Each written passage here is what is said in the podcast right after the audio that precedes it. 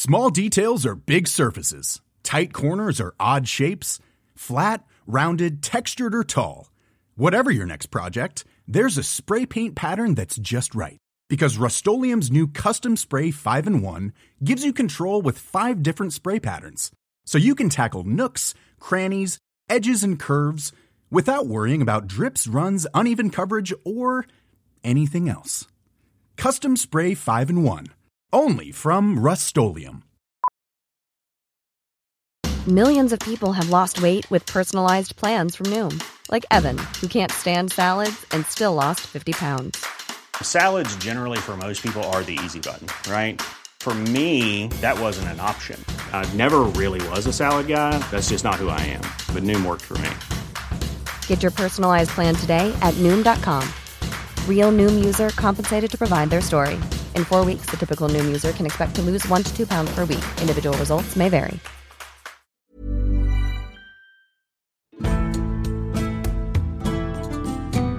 Hello, and welcome to Gone Medieval. I'm Dr. Cat Jarman.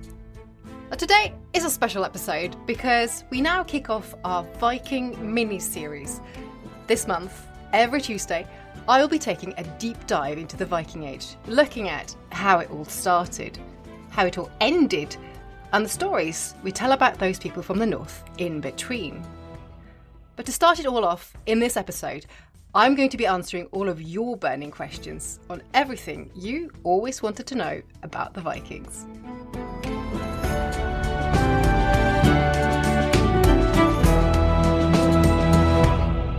Now, to do that, I've enlisted the help of 2 people who are absolutely key to making this whole podcast happen, namely my producers, Elena and Rob.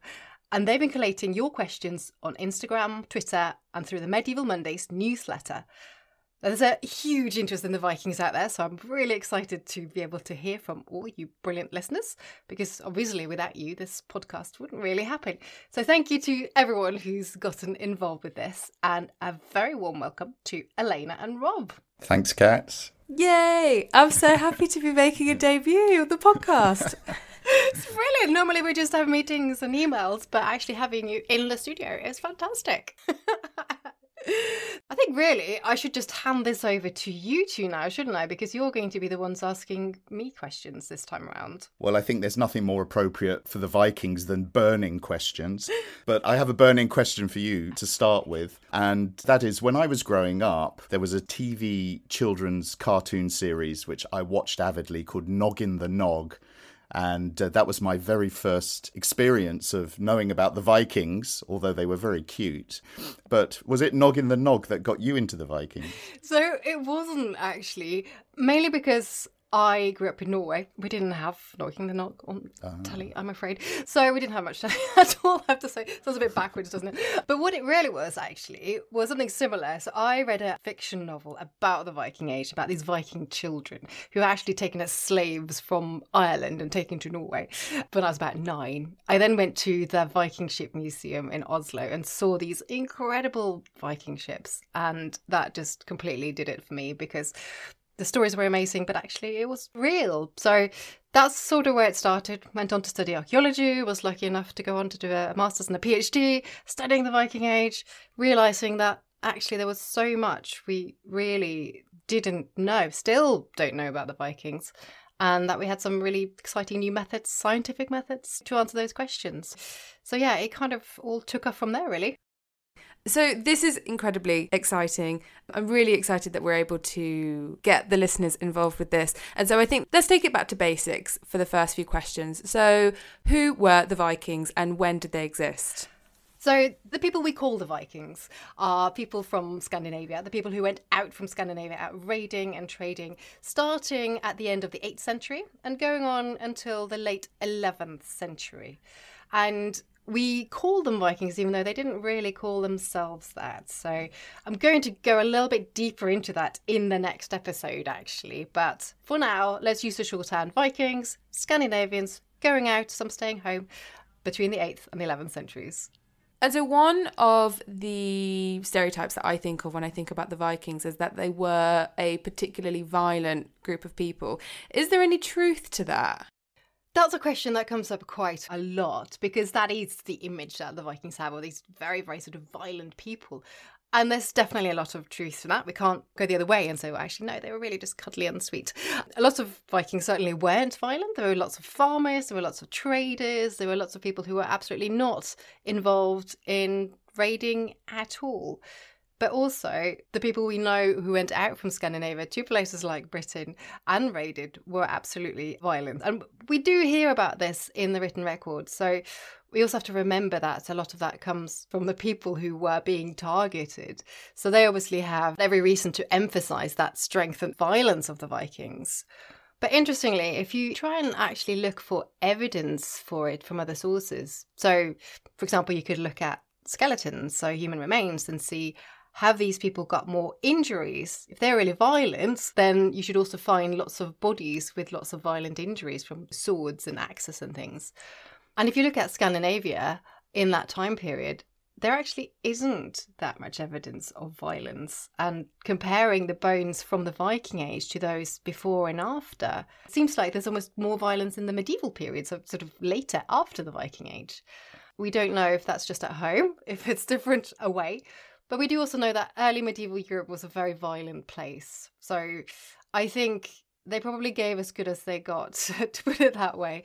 Certainly we have mass graves of people we now think are Scandinavian raiders in Oxford and in Weymouth. One of them contains more than 50 men who have all been decapitated by their enemies, so presumably by people living in England at the time. So although, yes, violence was a big part of Viking society, I'm not sure that a sort of completely violent society is what we're looking at. So we do need to sort of consider it a bit more widely than that. We've been talking a lot about the Vikings being this very sort of macho culture. In fact, when I think about the Vikings, I just think about hairy men in helmets raiding. But we've had a couple of questions on Instagram from Vicky and Steve, and it's the same question, actually. What did female Vikings do? And, or as Steve says, Vikings? So, again, this is something that is a really interesting question that I've been researching, actually, for the last 10 years. We used to think that all the women in the Viking age stayed at home, tended to the farm. Their menfolk went away. They went out raiding and trading and doing all these things and coming back. So women were at home tending to the farm. To a degree, that was probably quite correct. We know that a lot of women did stay home. But also, we now know that an awful lot of the women from Scandinavia were part of the movement outwards. And one of the reasons why we can now tell is that we can use modern, more forensic methods. So we can look at things like isotope analysis, which is a way of looking at skeletons, looking at teeth and tooth enamel to find out where somebody grew up. And by doing that, we can trace migration around the world. So looking at skeletons from the Viking age, we see that actually an awful lot of women are also moving out of Scandinavia. And others are coming back in, interestingly, as well. So women are not just staying put at home. And as to the question of whether they're fighting, that's become a really popular question at the moment. Again, that's something we used to think that absolutely not. There is one very famous grave in Birka in Sweden, a grave BJ 581, also known as the Birka Warrior Woman. And this caused a sort of huge worldwide sensation a few years ago when ancient DNA analysis showed that this skeleton, somebody who was buried in a very rich grave full of weapons, pretty much every type of weapon you could imagine, was always thought to be a man. But DNA showed that this body was genetically female. So what was thought to be one of the most powerful warriors in the Viking age turned out to be, presumably, a woman. So that sort of changed that question completely. And we have other records of this as well. So of women fighting abroad being found on battlefields, for example. But I think this was quite rare. I think it was possible. As a woman, you could take up weapons. You almost certainly had to know how to defend yourself, either back home or if you're one of those women travelling out, you had to know how to defend yourself. So I think it was a possibility. I don't think we have what some modern drama shows like to have these huge big armies, Lagertha and her crew, for example, in Vikings. I don't think it was anywhere near that common, but it was definitely possible. But we also know that some women took part in things like trading. So there's a lot of burials of women with trading weights, especially into Eastern Europe and places like Russia. So I think we have to move away from that very sort of simple women at home, which interestingly was created in kind of Victorian times, when that was when the view of women in current society was that they were quite passive, staying at home. And now I think we have quite varied roles. We have some female rulers as well, so we have some very powerful, presumably Vikings, as Steve suggested. I love that. Can we pick up on the question of DNA, which you just mentioned? We've had a number of questions through the Medieval Mondays newsletter concerning the genetic legacy of the Vikings in Britain and in Ireland. If one was to have a DNA test, would we find bits of Viking in our blood still? So this is a question I get asked quite a lot, actually, because these modern DNA tests are really popular. And some of them actually advertise that you could look for Viking ancestry. You can find out how many percent Viking you are. It's not quite that simple. First of all, there's no Viking DNA. This Viking, as I'll get into in a later episode, is just a term that we've given people from Scandinavia. And there's also problems with how that sort of ancestry is passed on. Because actually, if you trace your history back, you've got hundreds of thousands, millions of ancestors. You know, it multiplies every generation. But there's not really been that many people in the world. So if you go back 1,000 years, there are actually fewer people alive 1,000 years ago than you have ancestors, which is a really difficult thing to get your head around. But what that means is that these sort of ancestries cross over. And actually, it also means that if you go back to about 1,000 years ago, everyone who lived 1,000 years ago and had offspring, had children and passed on their DNA is essentially the ancestor of everyone living today, which is a really weird concept that I still don't quite get. But what that means is that if you've grown up in Northwestern Europe, if you've got ancestry in Northwestern Europe, you probably have some ancestors who are what we would call Scandinavians. So that's a really sort of roundabout way of answering the question. We also need to think about the fact that if you take a DNA test and your genes are then compared to where people are living today, so they'll be comparing your DNA to people living in England, living in Scandinavia. So it doesn't necessarily tell you about where people lived in, say, 850 AD, but where people are living today. So that's why it's not quite so simple, unfortunately, and people get a little bit disappointed.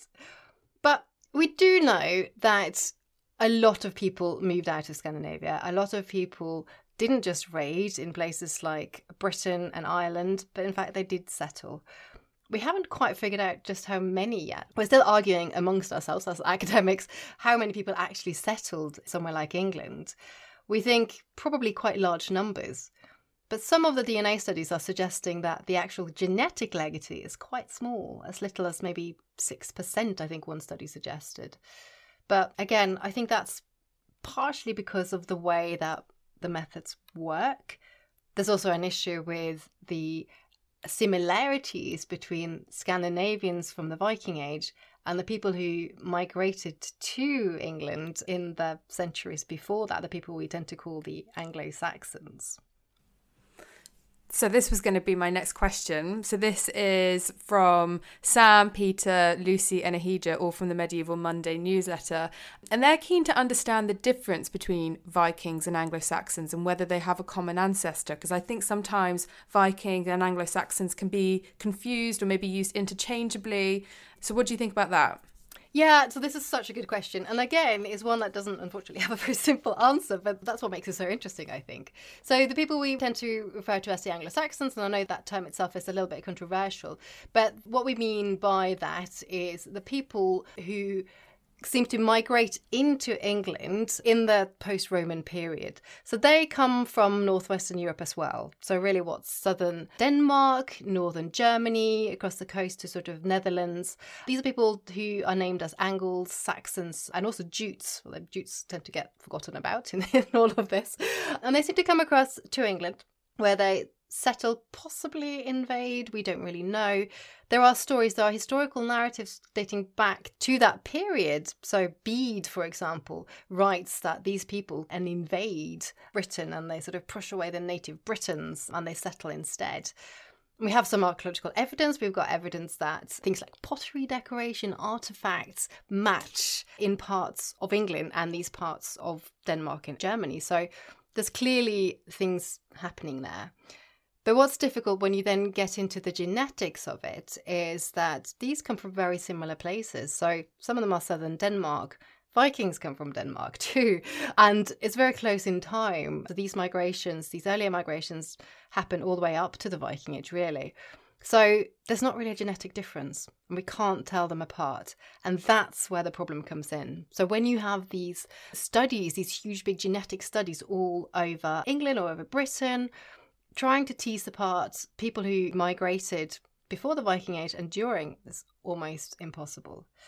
But having said that, there's also some other places. So some of the Norwegian DNA, for example, is quite different. Scandinavia is quite big. There's not sort of one big lump of genetic ancestry that's all the same. There's a lot of variety there. So there are some patterns, and we can see more people from Norway, for example, going across to the northwest, things like that. So there are patterns there, but it is tricky, and it's very tricky to tell them apart or to work out when the migrations happened.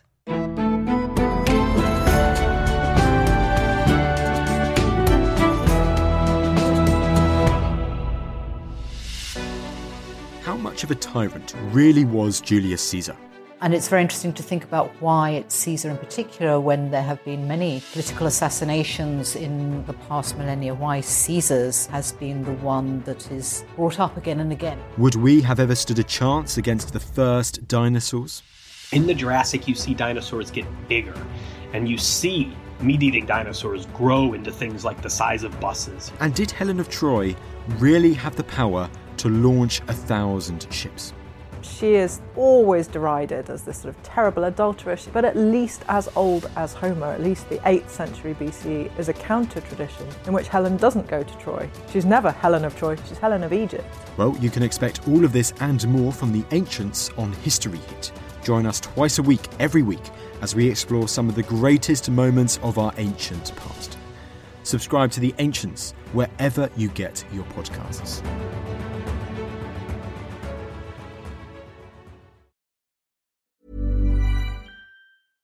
How would you like to look 5 years younger? In a clinical study, people that had volume added with Juvederm Voluma XC in the cheeks perceived themselves as looking 5 years younger at 6 months after treatment. Look younger, feel like you. Add volume for lift and contour in the cheeks with Juvederm Voluma XC. Reverse signs of aging by adding volume to smooth laugh lines with Juvederm Volure XC. For important safety information and to find a licensed specialist, visit Juvederm.com. That's Juvederm.com. Not for people with severe allergic reactions, allergies to lidocaine, or the proteins used in Juvederm. Common side effects include injection site redness, swelling, pain, tenderness, firmness, lumps, bumps, bruising, discoloration, or itching. There's a risk of unintentional injection into a blood vessel, which can cause vision abnormalities, blindness, stroke, temporary scabs, or scarring. Talk to a licensed specialist to find out if it's right for you.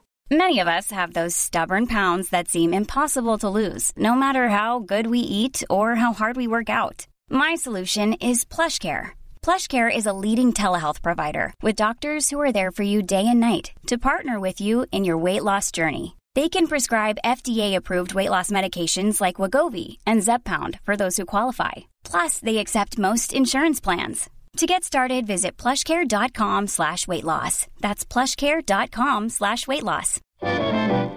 How did Hitler's sexuality shape his worldview?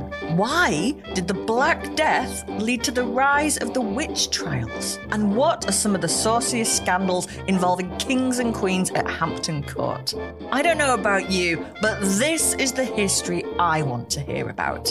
If you do too, then join me, Kate Lister, every Tuesday and Friday to find out the answers to all of these questions and more. Listen to Betwixt the Sheets, the history of sex, scandal in society, wherever you get your podcasts. Brought to you by History Hit.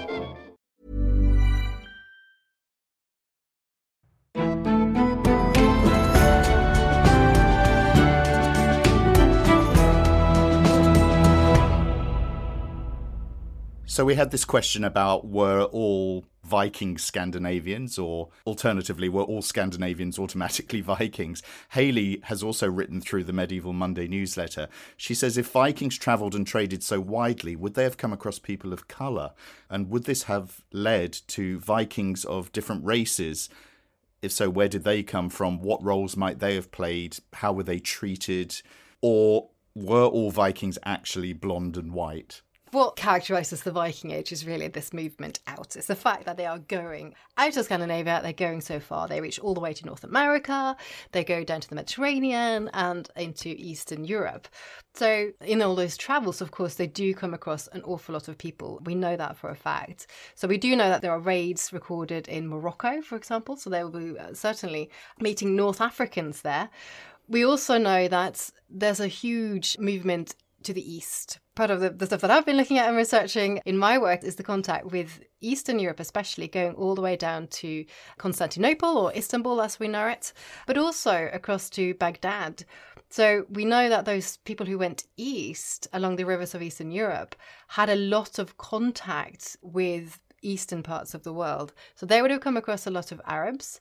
We know there's records and accounts of Arabic travellers who interact with these Eastern Vikings. We also hear about them travelling all the way to Baghdad themselves. So in places like Constantinople and Baghdad, they're going to come across an awful lot of different people. Whether many of those came back to places like Scandinavia, we actually don't really know. Although we do see evidence of contact with Islam, certainly. There's a lot of huge numbers, like we're talking hundreds of thousands of Islamic coins coming into Scandinavia. Now that's actually because of the silver more than anything else, but they have contact with that. We also actually have some people buried, especially in Birka in Sweden, which seem to be a sort of cultural melting pot. You have people buried with all sorts of grave goods, including Arabic items. There's a woman with a ring that's got an Arabic inscription on it. Whether these are actual people from the Islamic world who've come up and migrated, we don't really know. There are some possibilities of that. They don't seem, though, to have made much of an impact genetically. There was a recent big ancient DNA study, and largely in Scandinavia, so sort of coming back home, the types of DNA and genetics there were more commonly what you would expect in Scandinavia. But there was also some Southern European DNA, so certainly some people were coming back in. But you then also have some interaction with various native population, both in Scandinavia itself. You've got the Sami people, who are sort of semi-nomadic people. And then if you go across to the North Atlantic and somewhere like Greenland, you do have an indigenous population there too that they definitely interacted with. Nobody's found any genetic interaction between them, but we know from things like the sagas, for example, they actually have a name for the Inuit people called Skrælingjar. It's not always a peaceful relationship, but we also see now from archaeology that they were clearly trading, so they were interacting. We have people interacting really a lot, and there's no evidence to suggest that they were particularly negative to people of other cultures or races or skin colour or anything like that, which I think is quite interesting. It doesn't really ever come across in the sagas or anything. And I think actually part of the key to the Vikings' success was the fact that they were really adaptable. They could go all these places, they could interact with all these people. So clearly there's nothing in their society or religion that's really saying, don't talk to people with dark skin or anything like that. So there's no sort of sign of anything like that, which I think is quite interesting. And I think just the final question was on whether they were all blonde and white. Well, we have actually seen now from that ancient DNA study that I just mentioned, which looked at things like skin and hair colour, they definitely weren't all blonde. So we do have a lot of brown hair. As to skin colour, I think they are largely light skin, which is to be expected really, but definitely not all blonde. So I'm going to segue from Hayley's really highbrow question into one from some of the boys in the History Hit office, Jake McGorry and Luke Holmes. So they ask, was gout big in the Viking Age? Which I think is actually quite an interesting question around diet, right? And Luke has specifically asked, is this why they were all massive and ripped? So yeah, let's talk about Viking diet. Okay, right, so a few things to unpack there. I like this.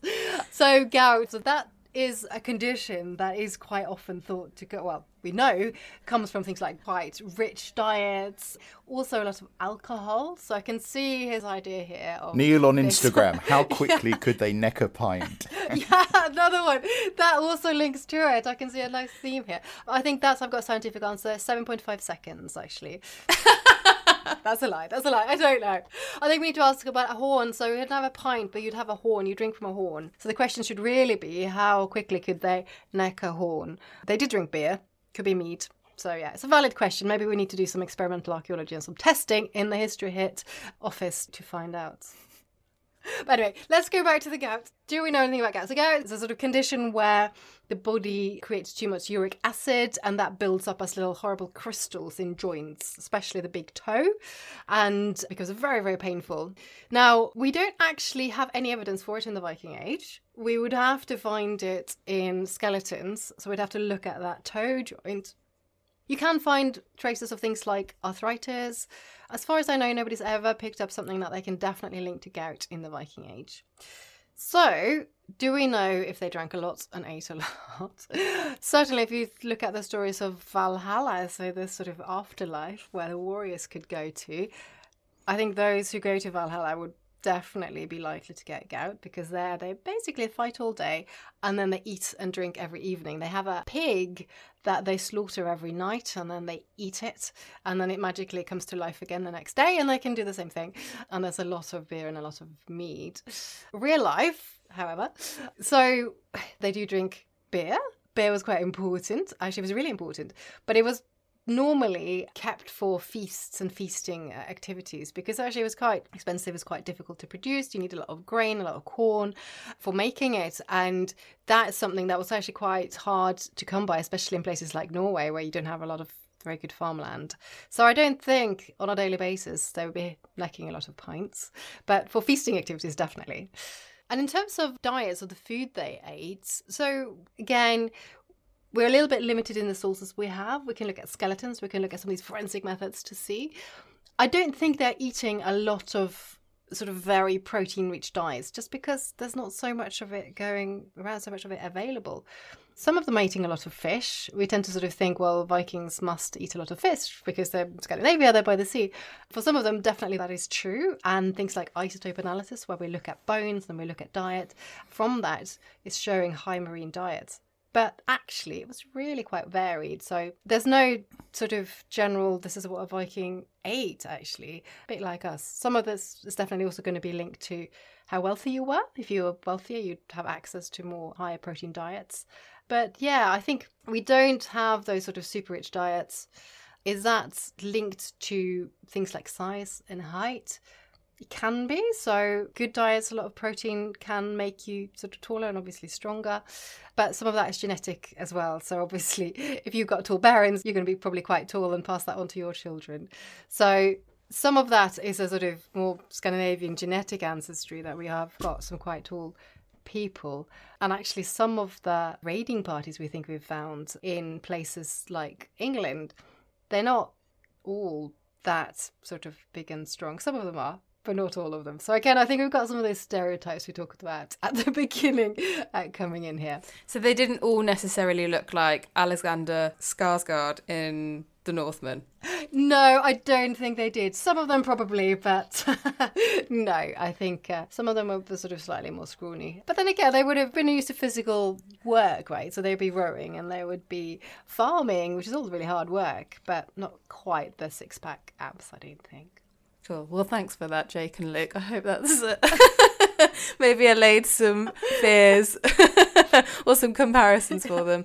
Just thinking about diets, I suppose also what Vikings ate depended where they went. So if they came to Britain or they went to the Eastern Mediterranean, they're going to be trying out different cuisines of different places where they went. But I wonder what influence they had on the cultures they left behind. So Lucy and Hand, through our newsletter and also through Instagram, have asked us about this question: what was the influence of Vikings on our culture now? And Cole has also written through the Medieval Monday newsletter, what was the impact of the Vikings on place names in the UK? And also, for example, accents. Are there traces of Viking in Geordie or Yorkshire accents? Oh, these are really interesting questions. I like these ones, because actually the Vikings and the Viking Age had a massive influence, in fact, on the way we are talking right now. So the English language, for example, is hugely impacted by Scandinavians, especially. So I think England really is one of those big places where they made such a big impact. So English language has a lot of Old Norse words in it. So Old Norse is essentially the language that the people we call the Vikings spoke.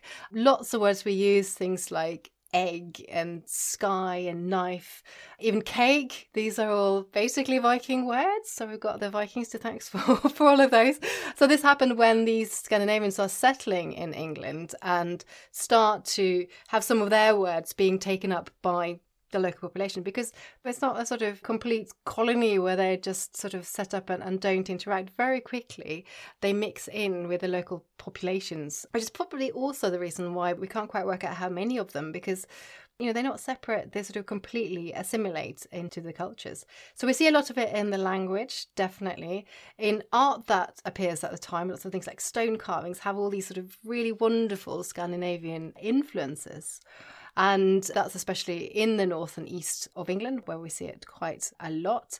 They had an impact on the economic system of England at the time. So they were essentially triggering the generation of coinage again. So the English economic systems that sort of turn into what we have today are really starting at this time as well, and partially because of the impact of that. Lots of towns are being created. Birr, so it's the places with a burr in the place name.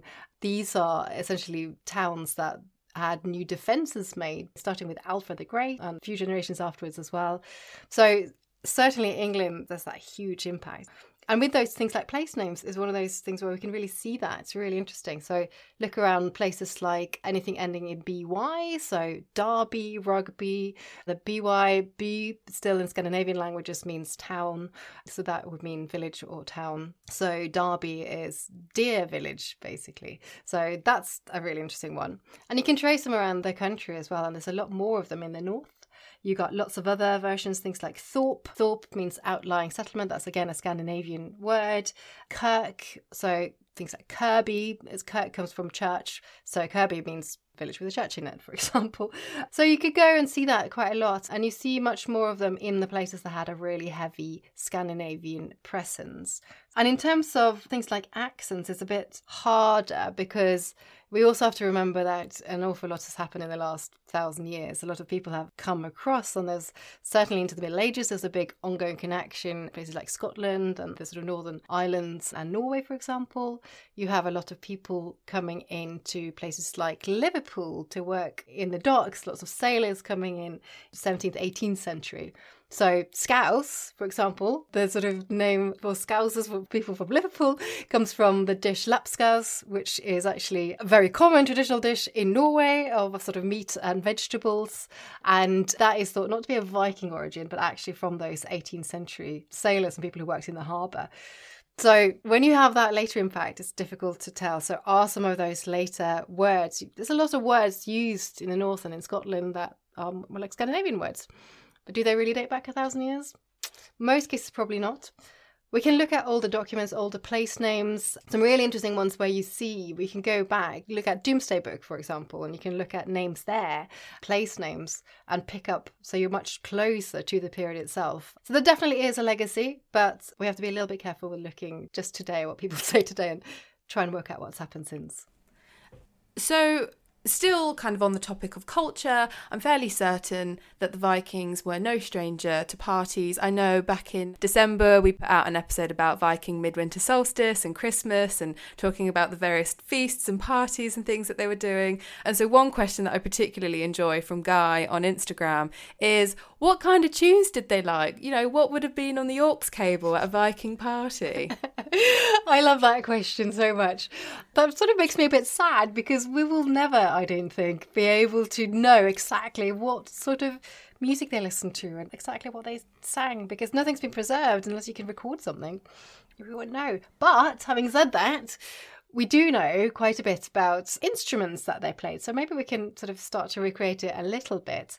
We also know that they were really into poetry, and a lot of the poetry has been preserved. So at some of these feasts, people will be reciting poems, presumably to music. Maybe some of them did actually have tunes, so they would be sung. So that's a really nice thing. But also we've got quite a lot of evidence of musical instruments that have come from the archaeological record, which I think is really nice. One of them is the lyre. So lyre is like a stringed instrument that you would either pluck. Later we know it's used with a bow as well, but we didn't quite know what the Vikings did. But we found those at Viking Age sites, places like Birka in Sweden. If you listen to sort of lyre music, it's got a really lovely sort of folksy kind of tune to it. So you can really imagine that, I think. And we also assume that they had drums or some sort of percussion instruments used possibly even in battle situation. We have all these processions we know about from funerals and things. So I think drums almost certainly of some kind they would have had. But what we've also found a lot of are horn type instruments, so sort of horns that you can play. And again, I'd sort of recommend people Google this just to sort of hear these sounds. Even though if we don't know the exact tunes, you can hear the sounds they're making. So we find a lot of those. One type is known by the name of lute, which is almost like a trumpet type thing. We've got examples of those known from before the Viking Age as well. Cow horns with holes in them. You can actually make a lot of sounds, a lot of tunes from the horn. Some of them can be used for sort of warning signals in battle situation, for example, but also to make really nice music. And finally, we've also got flutes. So we have examples of flutes being made, especially of bone with holes in them, a bit like a recorder really, but hopefully slightly nicer sounding. So even though we haven't got the actual tunes, we have got the sounds. So I think from that, we can probably try to recreate something quite similar to a Viking party. I've got to just ask one final question. It's a quick one, just a one-word answer from Annie on Instagram. Who would win in a fight, a Viking or a bear? A bear. Well, unless you got a weapon, I think the bear, sadly, would win. There we go. Definitive answer from the Viking expert at Gone Medieval. A Viking could not take on a bear. You heard it here first, people. I think we should finish with a quick-fire round of the kind of common questions that everybody wants to know about the Vikings. So the first thing, while you're fighting a bear, are you going to be wearing a horned helmet? Not unless you're in a 21st century movie, no. Okay, let's do... The raid on Lindisfarne was the first time Vikings came to England. Actually, that's false. That's not quite true. We have an account of an earlier raid on Portland on the south coast of England in 789, but that's only the first recorded. So I think they're likely to have come earlier than that, but that's the first we know of. Okay, true or false? The Vikings journeyed to North America before Christopher Columbus. True. So we know that because we've got the sagas to tell us about it. And we also have archaeological evidence from Lancer Meadows dating to precisely the year 1021, possibly even earlier. So certainly there was a presence in North America at that time. True or false, Vikings always travelled on boats? False. A lot of travel would have been overland, on horseback, even on sledges and ice skates. So all sorts of modes of transport. That's interesting. I didn't know about ice skates. So did they do dancing on ice as well? I think they must have done. I think they'd be really good at that, actually. Okay, so my final quickfire question, which has actually come from me. Were all Norsemen Vikings? Was it compulsory to take to the seas, like a kind of conscription, or did they get a choice in the matter? Oh, that's a good one. So I think that a lot of people did have a choice. You didn't necessarily have to go on a raid, although there would have probably been quite a lot of pressure. We have no evidence of any sort of conscription type rules, but if your chieftain or your family told you to, you probably would. But certainly a lot of people were not raiders. A lot of people had quite peaceful lives. And this all comes back to our definition of what a Viking was or what a Viking did, which is something I'm going to be getting into in the next episode, where I'm going to be talking about the rise of the Vikings, who they were, where they came from, and how the whole thing started. So yeah, I think you have to stay tuned on that one for the full answer. Well, that was actually quite hard work answering all of those questions. But Elena and Rob, thank you so much for collecting them and for, grilling me. It's been a great pleasure. I'm going to go and watch my box set of Noggin the Nog now, just to revise. Yeah, and I'm going to go see if I can find some mead and recreate a Viking party. Brilliant, thanks so much. And a huge thank you to all the listeners for sending in those brilliant questions. It was fantastic to hear from you. So that leaves me at the end of this episode. Don't forget to listen to the next three if you want more Viking content, where we're going to go deep diving into the start, the middle and the end of the Viking Age. This has been an episode of Gone Medieval from History Hit. I'm Dr. Cat Jarman. Don't forget to subscribe to the podcast if you haven't already, or leave us a review, which really helps other people find the podcast. And you can, of course, also subscribe to our Medieval Mondays newsletter. Just look in the episode notes for how to do that. Don't forget that my co-host Matt Lewis will be back again on Saturday for his next episode, and I will be back with you next Tuesday. Thank you all for listening and have a great week.